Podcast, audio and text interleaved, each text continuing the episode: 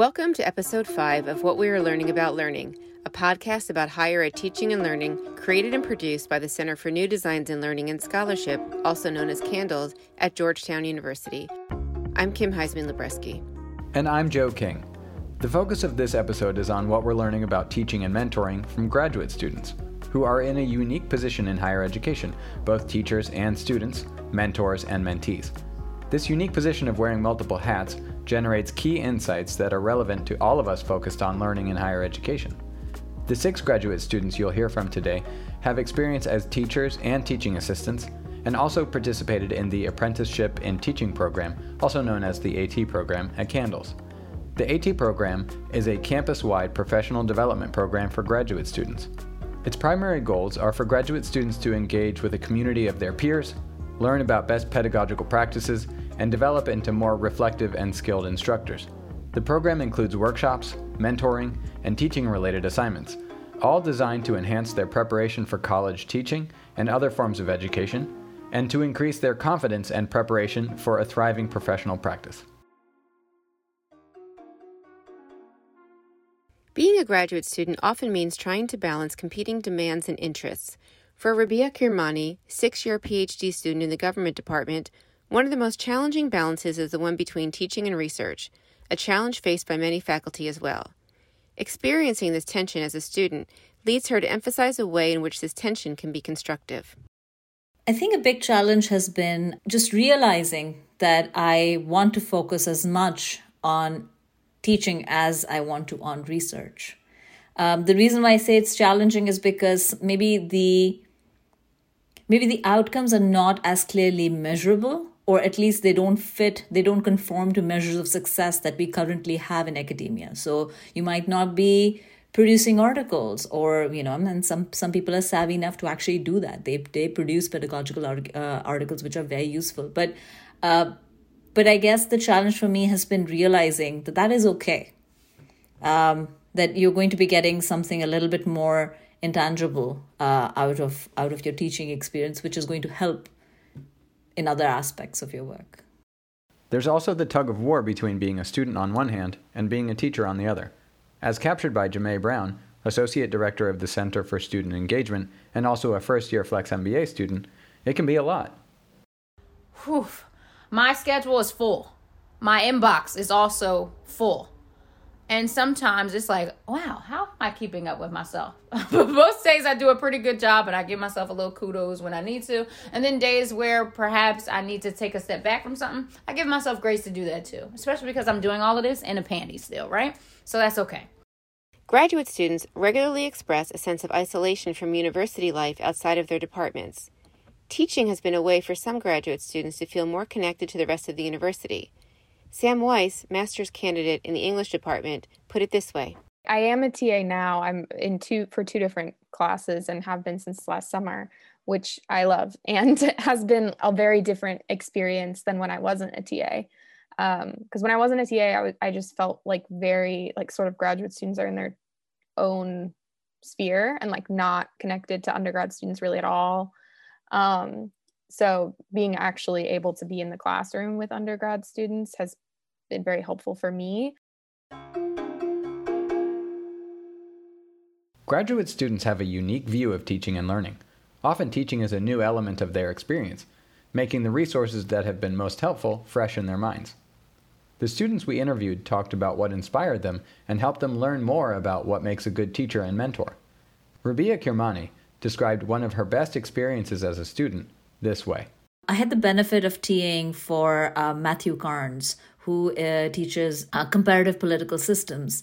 And I think that that was actually one of the best graduate experiences that I've had. I learned so much from his class because he uh, modeled a a very engaged uh, teaching philosophy where he made sure that students were able to access the materials, that they knew exactly what they're going to be assessed on. He was very clear about these things. And I could see that to some that would come off as being too strict, but to me it was coming off as very clear and very consistent about what expectations are going to be. Becoming a TA can also include surprises and revelations. Here, Kirmani shares some of her observations in the classroom. It's really interesting because um, as soon as you become a teaching assistant, you kind of get a almost a, a, a look under the hood of how the course functions, and some of your um, some of the ideas that you have about how instructors function are are dispelled. Um, some of the myths around how um, instructors view students are also dispelled. Um, but something that I've really um, I've been surprised by is how different each instructor is. Some people take their uh, their pedagogy, their teaching, their classes so seriously, while also being excellent research scholars. Um, and some people are very, um, I wouldn't say careless, but they're definitely not thoughtful about their teaching commitments. Um, it's just an activity to be performed, and there isn't a feedback loop between them and the students. And as a TA, I've noticed that it really impacts how students view their experience in the course and how much they learn from it. Here, Kirmani emphasizes a major theme that came up over and over. Straddling the student teacher divide, she emphasized the importance of having and communicating care and concern for others as a fundamental element of teaching and learning. Sometimes this starts with the little things. Jamae Brown talked about the importance of taking the time to learn students' names and how to pronounce their names using a student's name. So many faculty members now, especially with somebody like me, a five letter name, but it gets butchered all the time. They're like, let me know if I mess up your name. Like, seriously, stop me, correct me. So, faculty members are being more open about having that conversation. Sam Weiss described how one of their professors created an inclusive environment by not only being sensitive to individual student needs, but actively trying to learn more about them. I had a faculty member who, you know, started out the class having like individual like we all signed up for like an individual meeting with her just to do like a five minute check-in to talk about our learning style um, and our, our general like learning needs. And some people you know we uh, like i'm a person who thinks about that a lot because i have needs that are often not met um, but not everyone has has even been asked that. So it provided a really cool opportunity for everyone to sort of share with her what our learning needs were so that she could incorporate that into her instruction. In addition to learning more about students, Sam similarly appreciates when faculty open up more about themselves. This mutual sharing fostered community and led to a shift in power dynamics in the classroom.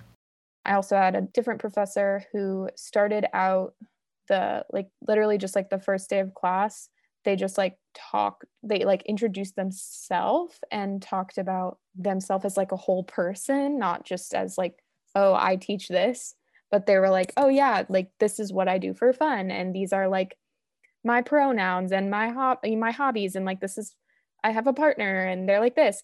And obviously some people don't want to do that and that's totally fine but I, I it was really cool to have that sort of established like oh our faculty lead is a is a person and i think that made students feel a lot more comfortable talking to them and sort of changed that power dynamic a little bit. On a related note neuroscience phd candidate cameron mckay claims that in being both a student and an instructor he's learned that there's one central principle undergirding good teaching. The main thing it boils down to is compassion really digging down into those, you know, cura personalis values that we at Georgetown really talk about, I think this is the time more than ever that we need to put those into practice. You know, it doesn't hurt to be kind. Uh, it costs you nothing. Um, so, you know, just being gracious with workload, with deadlines, with with assignments, and you know, I think that end of the day, we really want students to enjoy learning. I, for better or worse, started my my teaching career being a little less sympathetic. So I really didn't come to any student issues with a sense of compassion by default. Uh, really, it was something that I had to work towards. Um, really thinking, okay, you know, these students are just complaining.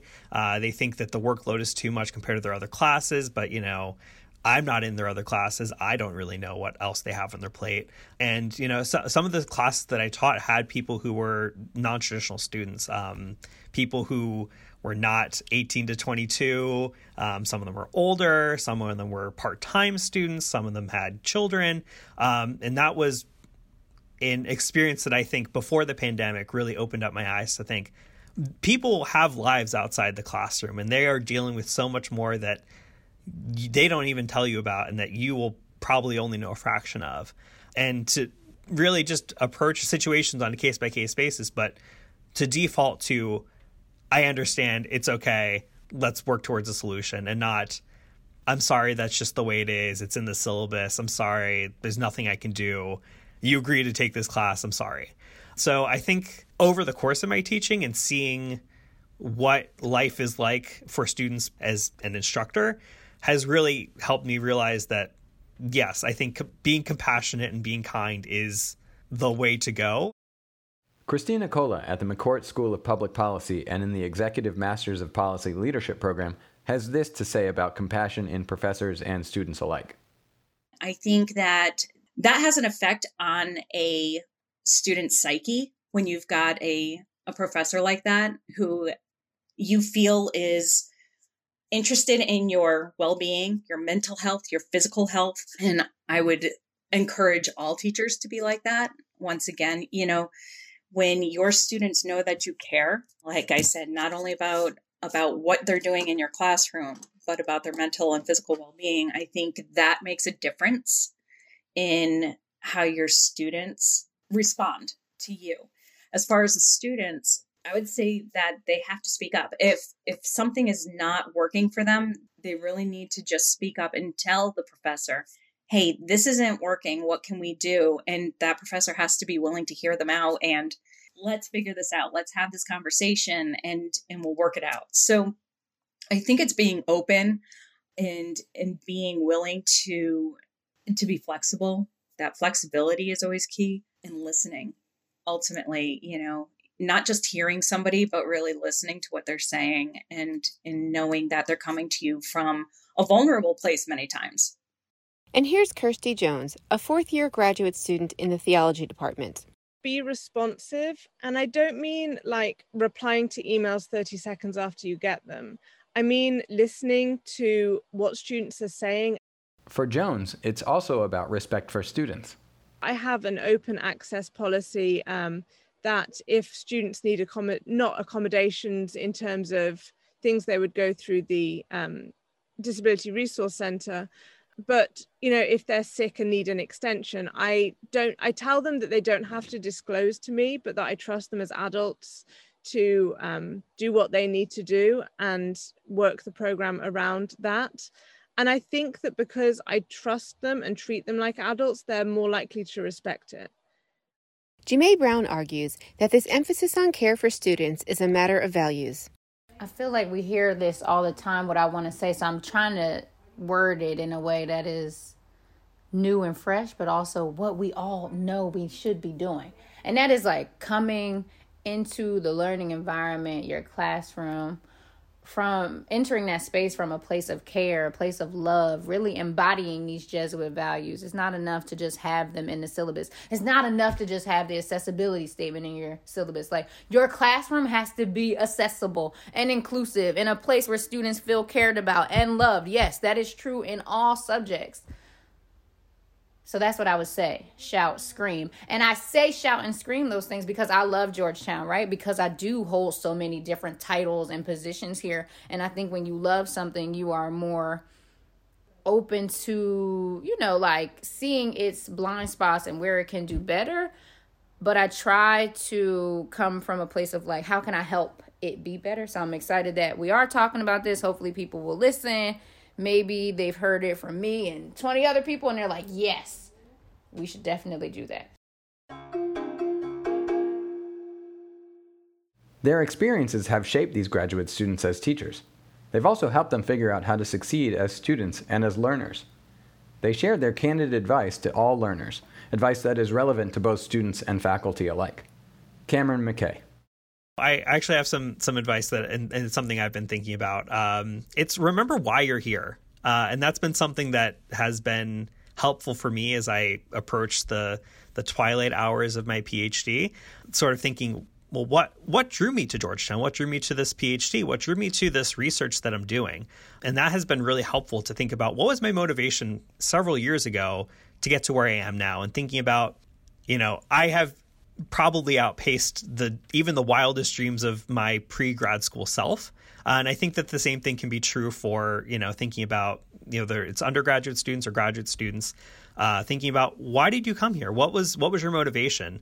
What aspects of the in-person experience really um, captured your attention because there was something that that drew past you to where you are now and reminding yourself of that can be a tremendous source of motivation and inspiration i think here's Jamae brown for the undergrads i really try to set them up for success in, in my teaching and part of that is telling them like you have to try to be your full authentic self in every space so that would be my feedback for them. I'm a big fan of self advocacy. I don't know what I don't know. And yes, I can ask, but you also have to tell me too, right? One, if I'm not asking frequently enough, but when I ask, definitely tell me what's right, what's working, what isn't.